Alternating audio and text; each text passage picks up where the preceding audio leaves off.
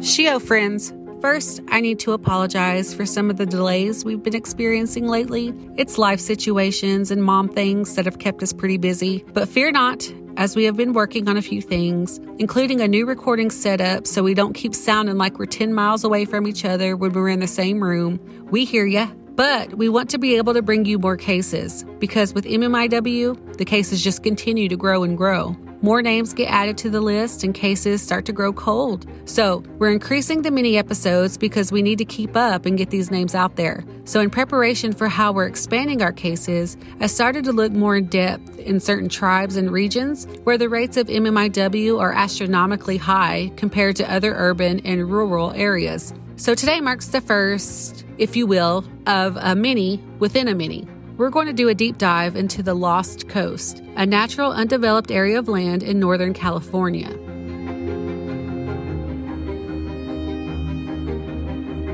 In the beginning of my research, I learned first off that California has the highest indigenous population in the country. I did not know this. Honestly, I didn't know there was a Lost Coast. However, the Lost Coast region is made up of Humboldt, Del Norte, and Mendocino counties. In an article I read from peoplesworld.org, it shared a report that was done by the Sovereign Bodies Institute, an indigenous led nonprofit research organization based in Humboldt County.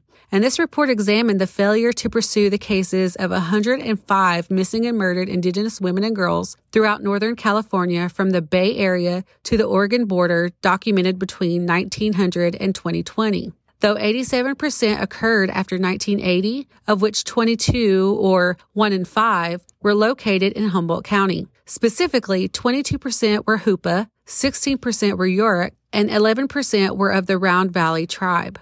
In 1864, the United States government signed a treaty that recognized the Hoopa tribe's sovereignty to their land. The United States called the reservation the Hoopa Valley Indian Reservation, where the Hoopa people now reside, one of the very few California tribes not forced from their homeland. The Hoopa Valley Reservation is located in northeast Humboldt County along the Trinity River. It contains approximately 89,400 acres. It's the largest reservation in California. Humboldt County actually tops the list of California regions with the largest number of missing and murdered Indigenous girls, women, and Two Spirit people. And Humboldt County is where our story begins today, with the disappearance of a Hoopa woman named Andrea Jerri White, also known as Chick. So for this episode, we are going to call her Andrea. Andrea was born on November 14, 1968. At the time of her disappearance, police reports indicated that she was hitchhiking home to the Hoopa Valley after attending a court hearing in Eureka. For context, Eureka is about 63 miles away from the Hoopa Valley. The 22 year old had been charged with a DUI after a car accident a few weeks earlier. The state took custody of her four children who had been in the car and placed them with their grandmother. She was dropped off on Highway 299 east of Humboldt County's Blue Lake on July 31, 1991. She was never heard from again. Sources did indicate that the police had obtained the name of the woman who had dropped Andrea off that day, but allegedly obliged her request to remain anonymous. Prior to her disappearance, Andrea had actually disclosed to her aunt that she had been raped by two police officers in Humboldt County going as far as meeting with, with the district attorney at the time to report the assault, but charges were never filed. In another article I read, it stated that one of the police officers that allegedly raped Andrea had been accused of sexual abuse on multiple occasions. In a report compiled by the Yurok Tribal Court and the Sovereign Bodies Institute on MMIW in California, it found that out of the 165 cases studied, around one in five were victims of police brutality or lethal neglect. A law enforcement officer in Humboldt County spoke on the condition of anonymity, stated that, quote, Native people have been long abused by the police system.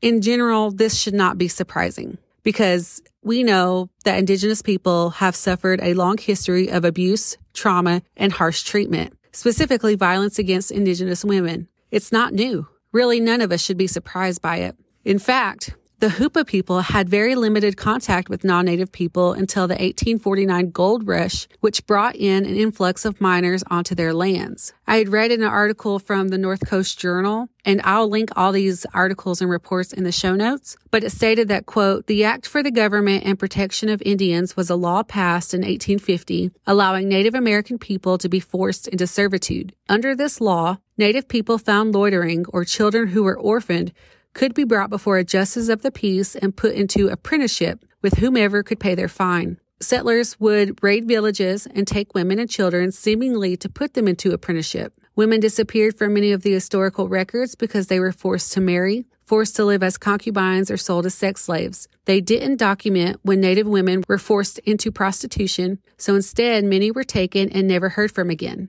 When you look at the records of Indian people being sold into slavery in the mid 1800s in the Humboldt County area, what you see is that most of them were children ages 7 through 12, and most of them were girls. You know, real quick, reading this information while doing research isn't easy. When we say murder is the third leading cause of death for Indigenous women, it's because murder has been a leading cause of death for centuries. These women, with the odds constantly stacked against them, have children. Children born with the odds stacked against them. Children who grow up never knowing the truth about what happened to their mother, left with questions that cannot be answered. Arnold Davis III spoke to National Geographic about his mother, Andrea, sharing that he misses her even though he doesn't remember her. He was only two years old when she disappeared. Now, at 32, he reminisced about hearing stories of how outgoing and free spirited she was. He said, quote, no, nobody talked about it in the house growing up. I think it hurt my grandma a lot and she didn't know how to break it to us kids. Andrea White is still missing. She has family and children that are still waiting for her to come home. There are few details in her case, but according to reports, foul play is suspected. She would be 52 years old today. If you have any information on her disappearance, please contact the Humboldt County Sheriff at 707 445 7439. Thank you for listening to We Are Resilient. For links to information found for this episode, you can follow us on Facebook and Instagram at We Are Resilient Podcast. Send us an email at weareresilientpod at gmail.com or visit us at www.war-podcast.com.